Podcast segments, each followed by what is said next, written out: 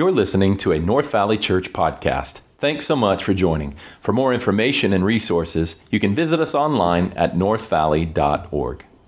Pastor Ryan. All right. All right. Hey, guys, give them another big round of applause. That's great. Well, good morning. Let's try that again. Good morning.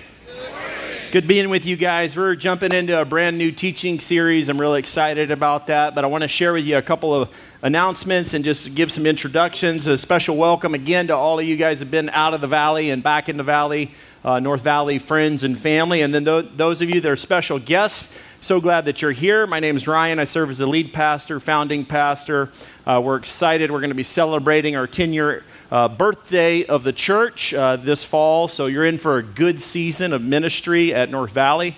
This if you decide this to be your church home. For those of you that are guests, you can go over to the Connection Corner after service, and we have a special gift for you. I'd love to send you home. As well, uh, for any and all teachers that are present, even if you received a gift card last week, we're going to continue to hand out gift cards to teachers, to coffee shops. We know they do a great job representing Jesus and his church in our public school system and private school system. So let's thank all the teachers. Thank you so much.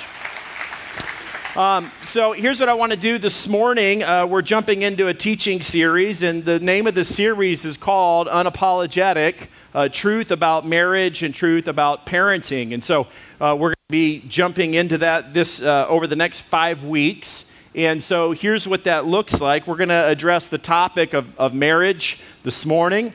Um, I'm going to lay out a biblical foundation of what that looks like. Uh, I'll bring in uh, a number of different uh, elements from Old Testament to New Testament. And then you will walk away with today seven unapologetic truths about marriage. And so uh, we seem to be in a culture where uh, there's a fight against the traditional marriage in Christian Judeo values. Um, if you recall, there was a time uh, previous uh, when we were in a teaching series, we looked at some of the things that culture had to say about marriage.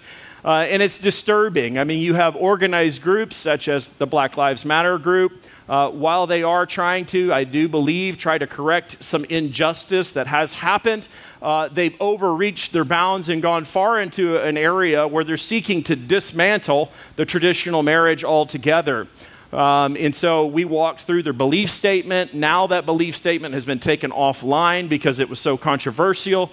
Um, but that's not it. There is a ton of pressure and pushback for traditional marriages in the United States of America. In fact, most churches have done away with all wedding venues because of the controversy and legalities that come if you seek to be a church that officiates and sanctions traditional Christian marriages between one man and one woman.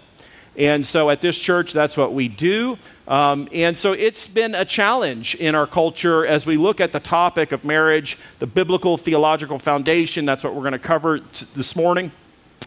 Uh, n- the following weeks, I'll cover the unapologetic truths about a husband, the unapologetic truths about wives, uh, the unapologetic truths about parenting and what that looks like. And we'll advocate and push for uh, parents become pastors and they serve as the spiritual leaders in the home. The church simply partners with the parent. And then we're going to look at the unapologetic truths for children and youth in today's culture. And so I'll bring up a lot of current cultural issues that we're dealing with right here in our own area uh, and on a national level as well. So, but this morning, what we're doing is we're looking at this topic of marriage and. Uh, I want to ask you a question. Uh, why did you get married? Uh, think about it for a moment. Those of you that are married, why did you get married? 90% of people would say, I got married because I was, I'm in, help me out, love. Uh, 88% of people said, Well, I got married because I needed companionship. I wanted somebody in my life to be a friend. Uh, 79% said, I want children, therefore I think I should probably get married. Uh, according to research, uh, 66% said, I need money, so therefore I'm getting married, and figured that would be a better way to do it. Uh, 62% said religious beliefs, they had a conviction that they should get married. 50% said family pressures, that's why they got married. And so there's a lot of reasons. Um, I remember when I met Leslie, I saw her from afar and I thought, boy, this is a beautiful lady. I hope she's a, as beautiful on the inside as she is on the outside. and I quickly got to know her and fell in love with her very, very quickly. Uh, I am so grateful for her. She is a my best friend in my whole life. Uh, we're partners in ministry together.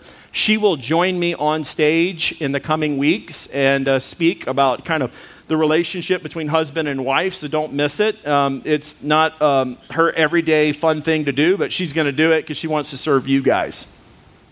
Um, so, over the next five weeks, I want to encourage you if you get a, a, a question that comes up and I, I'm not able to address it, jot it down. In the following weeks, I'm going to launch kind of a live um, uh, Facebook uh, kind of educational content following up on some of this stuff. And then I'll be able to take in prayer requests and pray for you guys. We'll launch that Thursday at noon in the coming weeks. So if you've got questions about this series as it comes up, just jot them down. And if I can be of help to you, I'll do my best to do that. So I want to start with this uh, joke that I heard, and many of you might, might, have been familiar with it, but I thought it was pretty funny. It kind of describes a little bit of the differences between uh, men and women, husbands and wives. Let me read it to you. There was a man who was walking along a California beach and he stumbled across uh, an old lamp. He picked it up, he rubbed it, and out popped a genie. The genie said, Okay, you release me from the lamp, blah, blah, blah, blah. This is the fourth time this month. Getting a little sick and tired of these wishes, so you can forget about three. You only get one wish. The man sat down and thought about it for a little while, and he said, Well, I've always really wanted to go to Hawaii, but I'm really scared. I'm scared to fly, and I get very seasick. I can't get in a boat. Could you build me a bridge to Hawaii? That would be great. I will drive over there and visit. I'd love to do that. And the genie laughed immediately out loud and said, That is impossible. Uh, it's not happening. Think of the logistics. How could uh, how, how would the supports ever reach the bottom of the Pacific? Think of how much concrete, think how much steel. No, no, no, no, no. Think of another wish. That's not going to happen. Finally, the man said, Okay, um, I've been married and divorced four times. My wives have always said I don't care and that I'm very insensitive. So I wish I could understand women, how they feel, on the inside and how they're thinking and what they're thinking about and why I get the silent treatment. I want to know why they're crying. I want to know that they what they really want. And when they say nothing, I want to know how to truly make them happy. The genie replied and said, Did you want that bridge to be two lanes or four lanes? I've always thought that's a funny joke. I've returned to it several times. Uh, it does highlight a little bit of the challenges. I've been married now, it'll go, it'll be 20 years this December. I love my wife, she's my best friend, but it feels like I'm learning things after even 20 years that I should have known already. And uh, so there's a lot of learning to do in marriage. Um, let me pray for us, and we're going to jump into God's Word. Heavenly Father, I thank you for the truthfulness of Scripture, uh, the plainness of it, the simplicity of it, the joy in it. Father, I pray that as I teach uh, these truths, that they would echo in their hearts for eternity. Um, thank you for your word. Thank you for the gift of marriage. Uh, we pray that you would uh, use this to encourage and edify, build up current marriages. Uh, Father, for those that are single, that are seeking marriage, it would be, become the pathway and the vision for a biblical theological foundation. And Father, for all those that um, are choosing or maybe not be called to be married, might they see this as a great way to get a great biblical theological worldview of marriage and affirm that in our society. In Christ's name, everybody said, Amen. So, Genesis chapter 2, verses 18 through 25, I'm going to read that passage. And then, what I want you to do is, if you've got a Bible, you can open it there. I'm using the English Standard Version. I want you to um, keep that open because I'll refer back to particular passages. Um, but I'm going to read to you uh, this foundational text uh, for marriage. This is referred to by the Apostle Paul, it's referred to uh, by Jesus in the New Testament. So, this is foundational, biblical, theological foundation for marriage.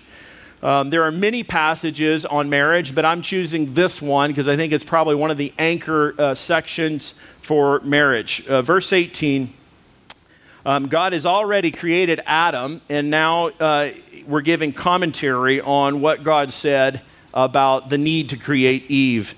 Verse 18, it says, Then the Lord God said, It is not good that the man should be alone. I will make him a helper fit for him. Now, out of the ground, the Lord God had formed every beast of the field and every bird of the heavens and brought them to man to see what he would call them. It's very interesting that God uses Adam to name things, and we're going to look at that later. Uh, how there's a creation mandate and uh, to manage and steward and oversee. Uh, but even the name uh, giving that you do with a child is part of a God given uh, right and prescription for you. Um, here, Adam, there is no other uh, living uh, human being, and so uh, there's uh, animals, and here it says, and whatever the man called every living creature, that was its name. Verse 20, the man gave names to all the livestock, and to the birds of the heaven, and to every beast of the field. But for Adam, there was not found a helper fit for him. Uh, verse 21 So the Lord God caused a deep sleep to fall upon the man, and while he slept, he took one of his ribs and closed up its place uh, with flesh. And the rib that the Lord God had taken from man and made into woman uh, and brought her to the man, then man said, This is at last is bone of my bones and flesh of my flesh. She shall be called woman because she was taken out of man. Therefore, a man shall leave his father and his mother and hold fast to his wife, and they shall become one flesh. And the man and his wife were both naked and were not ashamed. Um, I thought our name of our series is The Unapologetic Truth About Marriage. But here I see the passage. I think maybe what if we called it uh, Naked and Unashamed Truth About Marriage? But that probably would be a little embarrassing but here is the reality about this is that there is something really incredibly special. This is before sin has entered the world. This is before there is a distortion. This is before um, sin has entered into the heart of man and woman. And so what we see now the marriages that we have now um, there's not perfect peace and harmony. There's frustration. There's fights. There's tension there's groups such as Black Lives Matters, there's groups such as the Me Too movement. And why is that? Because of sin. That's why. Because there are a lot of problems. People are not just in all manners and situation. There is incredible injustice. There's incredible corruption. And that corruption, and its foundation is, is sin. And so what we're going to do is look at um, unapologetic truths about marriage. Number one, uh, marriage will not satisfy the deep, deepest needs of one's soul. There was an old movie, Jerry Maguire, and there's a famous line in there, and they say, You complete what? Me. I don't, I don't believe that in its totality. Here's what I want to tell you right off the bat is marriage will never satisfy the deepest needs of your soul. And if you get into marriage with that mindset that that, that person will, then what you're doing is making that person be something that they cannot. So it's like uh, you've heard people. I mean, I like Kane Brown. I like some of the other uh, country music singers, but I mean, like they've got songs that talk about basically worshiping the other individual, and uh, it's it's like crazy how infatuated we can become and i think there's an incredible caution that needs to be there in marriage is to kind of create a distinction and understand right off the bat that your spouse or future spouse will never satisfy the deepest needs of your life of your soul. They, they just can't. So this is perfectly illustrated. Remember in john chapter 4 when jesus meets a woman at the well that she had gone through a series of husbands uh, she had gone through five different husbands. W- what was her problem? her problem was is that she was trying to make men her lord to satisfy the deepest needs of her life and jesus says this isn't going to work the only thing that will satisfy you is me and then he says i'm this living water that you're seeking for satisfaction in your life and so you need to know right off the bat if for your spouse to try to satisfy your life at a soul level that's not happening it, it will never happen why is that because Jesus Christ is the Lord of all. He is your creator. The Bible says in John 1 that He was there in the beginning. He created you, He formed you, He fashioned you. And at a soul level, you'll never feel a completeness in life unless Jesus is that numero uno, number one in your life. Again, this is uh, uh, illustrated all throughout the scriptures. Again, and like I'm starting with the negative in some senses to caution you because I think in American culture we've made so much out of marriage that marriage becomes the higher priority than a relationship with Jesus Christ and or his church. And so I just need to caution you and say marriage will never satisfy the deepest needs of one soul. Jesus Christ will. Amen. And that's actually good. It's actually encouraging because if you go to your spouse to make them satisfy everything, you are exhausted because you are not God. You don't have unlimited love and patience and kindness and goodness in your life. You just don't have that. Uh, but Jesus does. And I think this is also a case for singleness and celibacy. Both Jesus and the Apostle Paul taught that singleness and celibacy is actually a special gift. It's not commanded, but it's something that may be voluntary, or it could be that God is calling someone for the sake of undistracted ministry and service to the Lord in His church. This is backed up in Matthew chapter 19 and 1 Corinthians chapter 7. Number two, marriage is made by God and for His glory. Marriage, all throughout the Bible, is affirmed uh, to be uh, an essential aspect of the social life. It's the basic building block for every civilization. In uh, God's creation mandate, He creates male, He creates female, He calls them together. We get the usage of the word wife in the beginning text, uh, where um, man shall leave uh, his father and mother and cleave to his wife, and they shall become one flesh. Many marriages are listed in the Bible. As you look at the script pages of Scripture, you'll see marriages are all over the place. Um, they're described from Adam and Eve being the first parents. So every person on the planet comes from Adam and Eve. Our first parents are Adam and Eve. They had a marriage together. It was instituted, created by God. This is God's idea, not man's idea. Adam and Eve serve as the first married couple.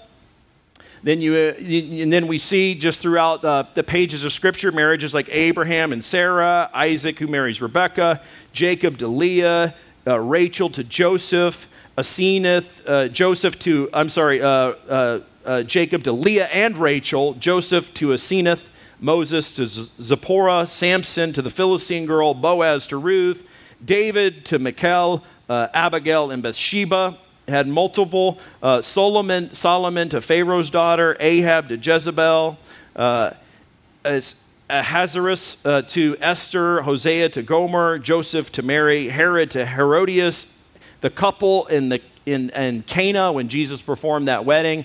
And then you see uh, Jesus Christ actually portrays himself as married to the bride of Christ, and that is the church.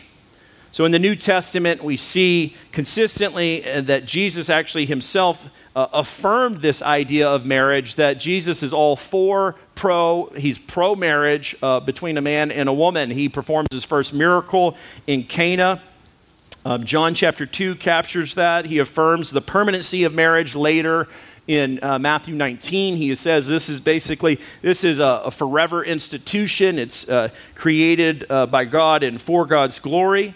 Uh, and then all throughout the pages of Scripture, you see Jesus referring back to as a mega metaphor for the church as the bride of, help me out, Christ and he is the bridegroom in John 14. He says that he's going away, then he's uh, predicting his, his ascension and his return. uh, for the and when at the rapture, and he says, "I'm going away to prepare a place for you." That was a metaphor for a bridegroom in Jewish culture who would leave the family, go prepare a place for his bride, and then come back, get his bride, and then have a place for her. Um, in Judaism, and both in the Old Testament and New Testament, uh, marriage is a big deal. It was actually a disgrace uh, to be uh, unmarried. Uh, this was largely because of the offspring was viewed as essential for the perpetuation of a covenant community. And so uh, Jewish folks put a lot of pressure on people to get married. A lot of times it was an arranged uh, marriage. For women not to marry made life incredibly difficult in that time. And uh, so this is, a, this is part of our history in the Bible Old Testament, New Testament, very, very pro marriage. How about in history? Think of uh, Luther, uh, Martin Luther, the, the famous church reformer. Um, he was an advocate for marriage and family. Uh, the Catholic Church in, in uh, uh, centuries past really pushed the idea of celibacy and uh, the idea of being a celibate and taking a celibate vow. Uh, Luther was one of the first to protest against this idea. Uh, he spoke about the abuses of the teaching of celibacy. He ended up marrying a runaway nun. Uh, they happily enjoyed their marriage life. They had many kids. They adopted kids. They loved. They laughed. They lived together. Um, as a former Catholic uh, priest and nun, and they served as an example for Christian marriage and family throughout history. This is part of our Christian heritage. And uh, with the Protestant Reformation, became a new, strong, renewed vision for what marriage and family looks like. Marriage has and always will be, it's for the glory of God. When we look later in the coming weeks, we'll see that uh, God made marriage, uh, it was by Him, but it's also for His glory. Uh, many of us think we want to get married so that we can be happy, but God uses marriage actually to help make you holy. And so uh, I came to a place and point in time where I knew that for me to marry Leslie meant I would make a greater difference for the kingdom of God. I knew that it would be a glorious moment and an opportunity for me to, to be with her. She had some things that were going on in her life, and I got to uh, love her with the love of Jesus Christ. And it was incredible, uh, and it still is. And she'll share more in the coming weeks ahead. But marriage is for God's glory. Ephesians chapter 5 captures this for us. Additionally, 1 Corinthians 10 tells us that everything we, should do, everything we do, we should do it for the glory of God. So, no matter what the court says or laws that are made, marriage is an institution that God has created. Uh, to bend the plans uh, on marriage is to create something that's contrary to God's good and perfect will for mankind. Uh, God has the first word on marriage, and God will have the last word on marriage. Uh, so, you know, some people have asked me before, well, what do you think about same sex couples and marriage? Um, and I can deal with this more uh, uh, perhaps appropriately with more time in the future. But I would say to me, a marriage is something that God has instituted. This is Genesis is the foundation, historical account of how everything came into being and marriage is something God created, I would give, if somebody said to me, um, Will you do a, a, a, wedding for us, or what do you think about us doing a wedding in a same sex couple? I would say, I can't do that based on our biblical theological beliefs. I have a religious freedom. I, not, we're not going to do that. Um, however, they're still made in the image of God, right? Still, still deserve dignity, value, worth, and respect, right? Everybody does, no matter what they believe or what they do. Everybody deserves dignity, value, worth, and respect. Um, I would perhaps advocate for a civil union versus marriage and give them all the same rights uh, that a married couple has. Um, why? Because God's law is higher than man's law.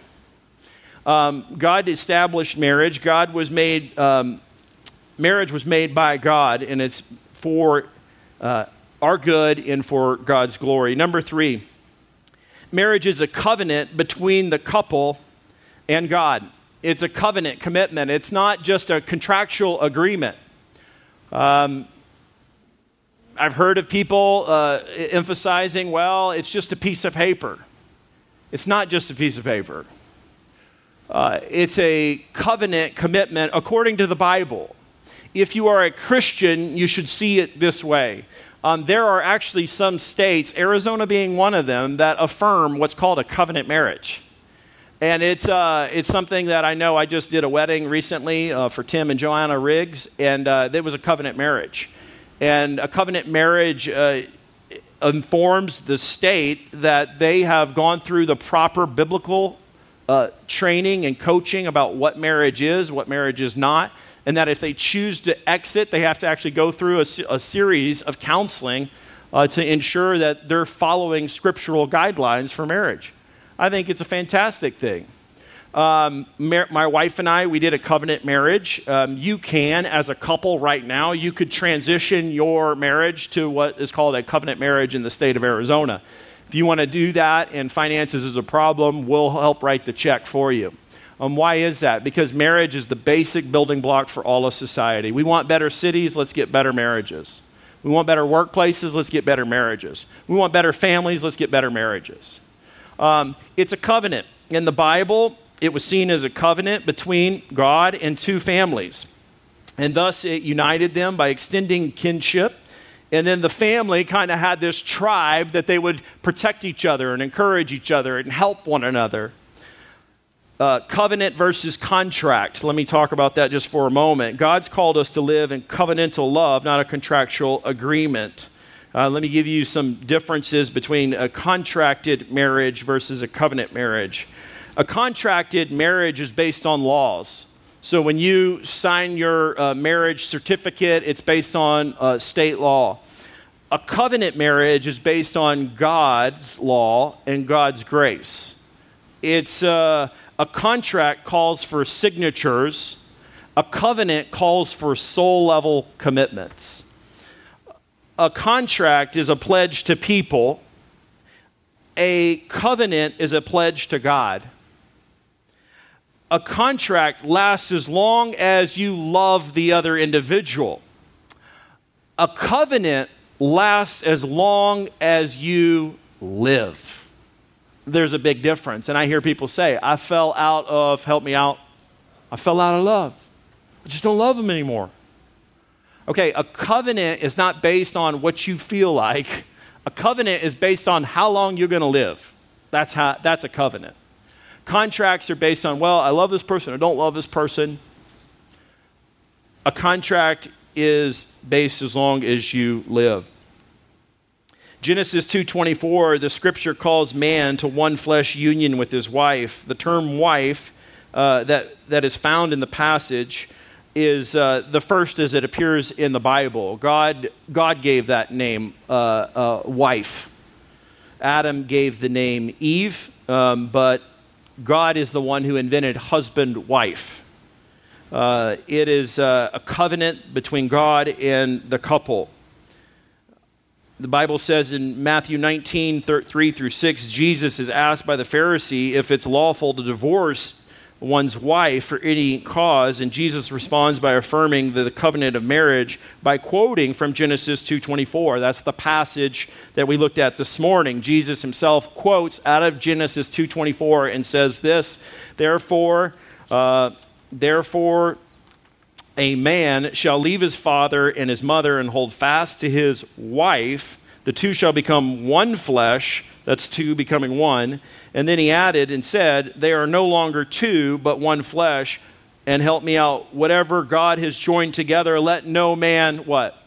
Separate. You, you, you, remember it. Why do you remember it? Jesus said it. And It's done in many Christian weddings. So marriage is designed um, marriage is, is a, designed to be a covenant between a couple and God, and Jesus affirms it. It's built through all out the scriptures. It is the very basic foundation for all functioning, healthy societies. Uh, number four, marriage is designed to meet one another's needs. Um, this is why in Genesis uh, 2:18 it says we learn that man needs help. If you look back in your Bible, you can see it says in verse 18, Then the Lord God said, It's not good that a man should be alone. I will make him a helper fit for him. Um, some men here uh, need a lot of help. you know, and some of you need a lot more help than others. Uh, uh, but the case is, is that we all need help. This is what the Bible says. Man created, uh, uh God created man, and then says he needs help. Uh, I found it really interesting as I kind of like kind of weighed in on that and, and the value and the, the, the, the interesting how God created man and woman. The Bible tells us that God actually created man out of the dirt. Did you know that, gentlemen? That you, you were created out of dirt. And, uh, and then the Lord breathed, and then you had life, or, or, or Adam did, or the, our first uh, father. And so, but then for woman, God takes a rib uh, from Adam and forms and fashions a woman. So the women are far better off, I think, in the beginning of the creation account because guys were basically made out of dirt. And then I'm thinking like they're like dirt bags. And then and, and then you got women who are created at least from a living creature, not just arbitrary dirt. And they're created not from an animal, but they're created from Adam. And so marriage is designed to keep, meet one another's needs. I think that the Puritan pastor, uh, theologian Matthew Henry of old commented and said something really well and profound about this idea that a woman was created out of man's rib. Um, so, first, let me read you the passage uh, where that is found in Genesis uh, 2. It says uh, this, and starting in verse 20, 21. But for Adam there was not found a helper fit for him, so the Lord caused a deep sleep to fall upon the man. And while he slept, he took one of his ribs and closed it up in its place with flesh. And the rib that the Lord God had taken from the man, he made into a woman.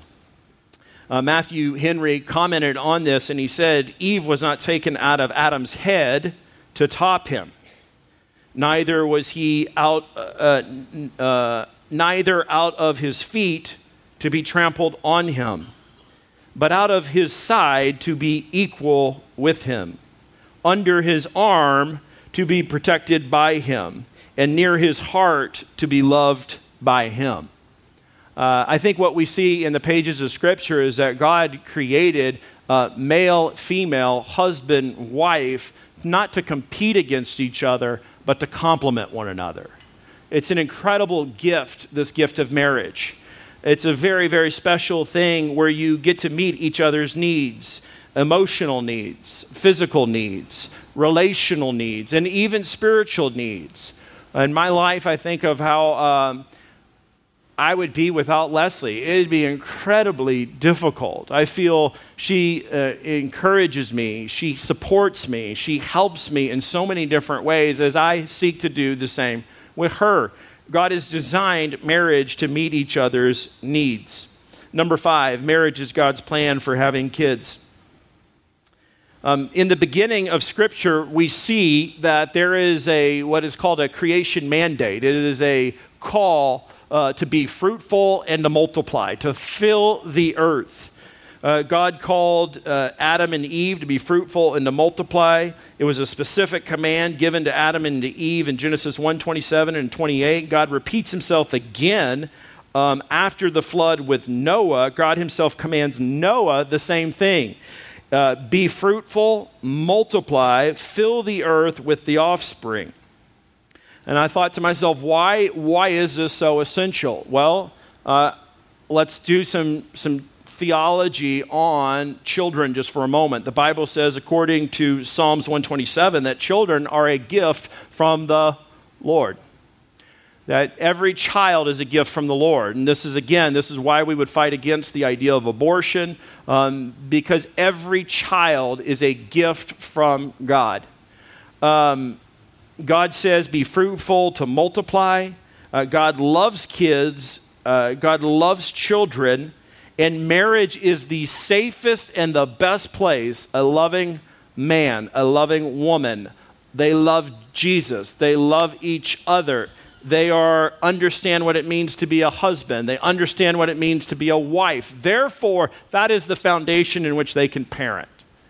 And so Marriage is God's best and his uh, brightest uh, for kids. Children are a gift from the Lord. It's an incredible discipleship making opportunity. Those of you who care about fulfilling the Great Commission, your job is priority number one is investing, developing, encouraging your kids.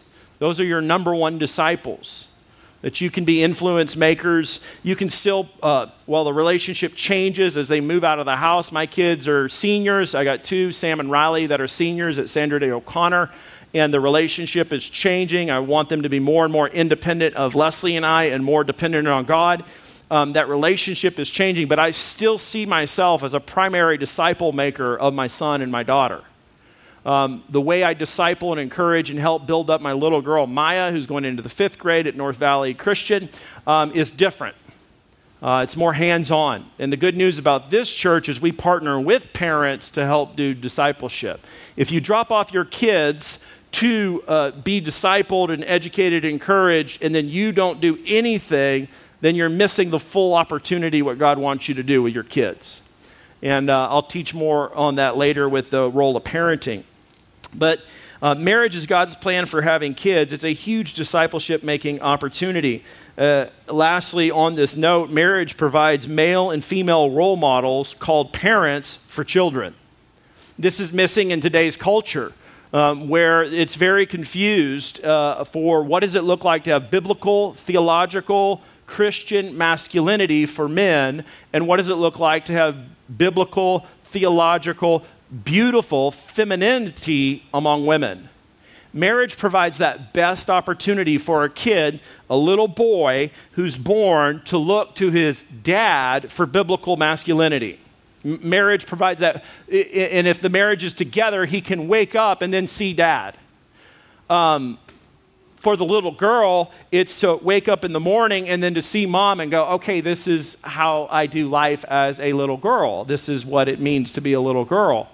Um, and both kids need both. And so this is where marriage is that best context where there should be a strong, a stable home where you have a loving uh, husband and a loving wife. They model the love of Jesus Christ to their kids. Marriage is that permanency of a foundation to help uh, disciple and raise kids and build a better society. It's the best scenario for raising kids. However, right? However, um, God can and He does use the church to fill in the gaps where the single parents are and the kids uh, don't have a loving dad and a loving mom. Amen? And this is perhaps the greatest challenge for American church in the next few decades with the reversal of Roe versus Wade, I suspect, as you do, there'll be an influx, a massive influx of uh, children in the foster care system. And so, uh, this is where the church ought to rise up and provide mentoring programs such as we do at this church through Fathers in the Field. And we fill in the gap. So, if the single mom who's missing the loving husband can come to our church and find a loving, godly man to exemplify, demonstrate, teach, and model what does it look like to be a dad. So we call them mentor fathers. So get the word out for all of you. And we have several needs right now. I'm asking and praying right now that some of you would respond. We have a couple boys that do not have a loving father because our men have not yet said yes to that. So we need somebody to do that. We have several boys right now begging, praying. The mom losing hope right now that we don't have the men to step up and to do it. So let's just pause and let's pray. Amen. Lord Jesus, we come before you right now, and if that is happening here in the room or in the next service or online, I pray for some godly man in our church that would say, I'll, I'll explore what that means to be a father mentor to a fatherless boy. We thank you, Jesus, for your Holy Spirit. Be at work among us. In Jesus' name, everybody said, Amen. So, marriage provides male and female role models uh, called parents for children. It's the best and the brightest vision for what it looks like to grow up with biblical masculinity, biblical femininity. That's marriage. Marriage works the best. However, when that is not possible or it's not happening, this is where the church must step in. Number six, marriage is created for companionship. This is the fun stuff. This is the great stuff. Uh, it's friendship. Uh, Leslie and I, like I've said, we're best friends, and we got to create the priorities to cultivate this friendship. Um, when you lose the companionship in your marriage, it's no longer fun. And honestly, I think for many Christians, it's not that you're combating evil for your companionship, you're actually combating good. So, what's, what are you combating? Pressure at work. It's good. You're good. Your job's a good job. But for the men, they tend and trend towards really pouring themselves out for work, and then they come home, and now um, the wife is no longer just friend. The wife is uh, kind of like a roommate. And like, hey, did you get all the chores done? Did you do all your stuff? And then do you still have time for intimacy? And the wife can feel exhausted. Or for the wife, what happens, they tend and trend to, to pour out all their energy oftentimes towards children and then by the time they're done taking care of things in the home or doing their job or doing their part time job, taking care of the kids, and then they get to their spouse, they're exhausted. So what's happened? It's a, it's a giving of yourself out and not preserving the companionship that needed to be prioritized. So, companionship's very, very important. I think your spouse ought to be your best friend. Um, Solomon said this This is my lover, this is my friend. We all need friendship in marriage. You got to prioritize that. Leslie and I do on uh, Fridays. We've always called them Fun Fridays. It's where we set time apart. I work Sunday through uh, uh, uh, Thursday, sometimes on Friday, sometimes on Saturday, but I try to set aside as much as I can on Fridays. Um, and that's really helped our marriage a lot usually in a, in a relationship with marriage, it started with fun. You were dating, you were having a fun time. That's great. That's why I would also encourage all singles that are seeking marriage is to let the foundation of your relationship be friendship, um, not physical intimacy. Because friendship will carry over and will become the most powerful foundation for you to keep that marriage strong and healthy. So have fun uh, with your spouse. All throughout Scripture, we see in Genesis 2:18 that God made men and women uh, to complement one another, not to compete with each other. In Ecclesiastes 9, uh, Solomon says, "Enjoy life uh, with your wife." And uh, number seven, here we go, is marriage requires priorities. It just requires some really significant priorities on how you prioritize your life. Um, you need the right people priorities you need to put God first, your marriage second, your kids third, family fourth, and everyone else uh, last. And so many times, what happens is, is we get all the wrong priorities, even in a Christian marriage. Kids become number one. It's all about the kids. It's all about the kids. Well, when the kids leave, now what? You've done trained yourself and oriented your home, your whole marriage around the kids. You put God first and you put your marriage second. You let your kids realize, some of you, I want to tell you, some of you, you might not need to go to every game that your kid has. Uh, we have a kid centric culture. I got to be at every sports game for my kid. They got to see me in the stands. I'm sorry. I, I just don't. What if you actually should just stay home and work out that argument you got into with your wife? How about that? Uh, what if you just say, no, instead, going to the game, we're going to actually go and spend time with my, uh, as a married couple because we've got some incredible things we need to deal with. And that sends the signal back to the kids that says our marriage is more important than me showing up at your game and waving in the stands. I think what we have, and I'll deal with it later, is a helicopter parenting culture where they just hover around everywhere over their kids. And this is why you have what's called extended adolescence. The kids never really grow up. They just, we extend their adolescence. So mommy and daddy are always there for them. And everybody on the soccer team, whether you win or lose, everybody gets awards and trophies. And so then you have this whole mentality of the culture Christian culture that, that supports this idea that your children are the most important thing in the world. They are not. Jesus Christ is the most important thing. And the second person that ought to deserve all your attention outside of Jesus is your spouse. Amen? You should try that. Um, my kids, I, I, I told uh, one of our scoutmasters, I don't go to a lot of Sam's functions at his scout stuff. I came to Gene Neal, the guy who started the scout troop. Sam will be an Eagle Scout, Lord willing, this year. I said, I'm not going to be as involved because I need, I spend so much time with my uh, church and then I need more time with my wife. And I don't want to present to Sam, I have to do everything with him. He said, That's cool. All right. Trust you. Um, I just want to challenge you to think like that, that we don't want to bubble wrap our kids. We don't want to helicopter parent. You need more than anything a deep, vibrant relationship with Jesus Christ, and you need a deep, vibrant relationship with your spouse. And when you do, you are a great advocate and a great voice of reason, a great encourager to your kid.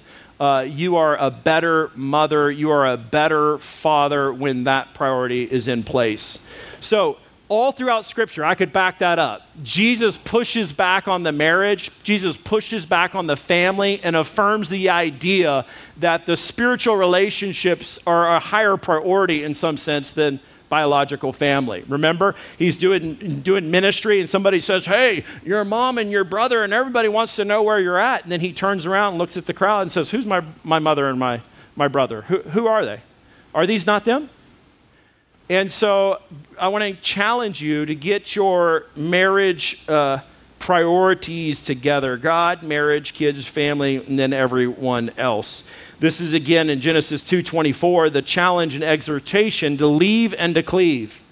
So Genesis 2:24 tells us that therefore a man shall leave his father and his mother and then hold fast that is to cleave to his wife and they shall become one flesh. That is called priority.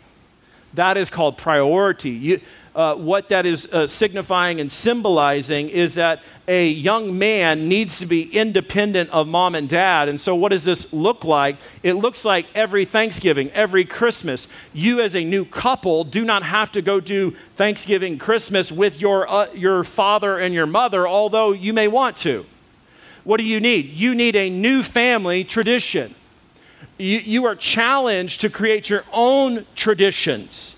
And I've seen it before where the wife says, Well, we always did this growing up. Mom does it like this. Mom does it like that. Well, guess what? You are a brand new family. And the husband, too. Well, we got to go to mom's house. We got to go to dad's house. Well, the Bible suggests that therefore a man shall leave his father and his mother and hold fast to his wife. The two shall become one. So the goal in marriage is oneness. It says that you're coming together. You're not doing things based on mom's ideas, dad's ideas, the in law's ideas. You're doing things based on what you sense God wants for you and your household. As the scripture says, As for me and my household, we shall serve the Lord. Let's pray.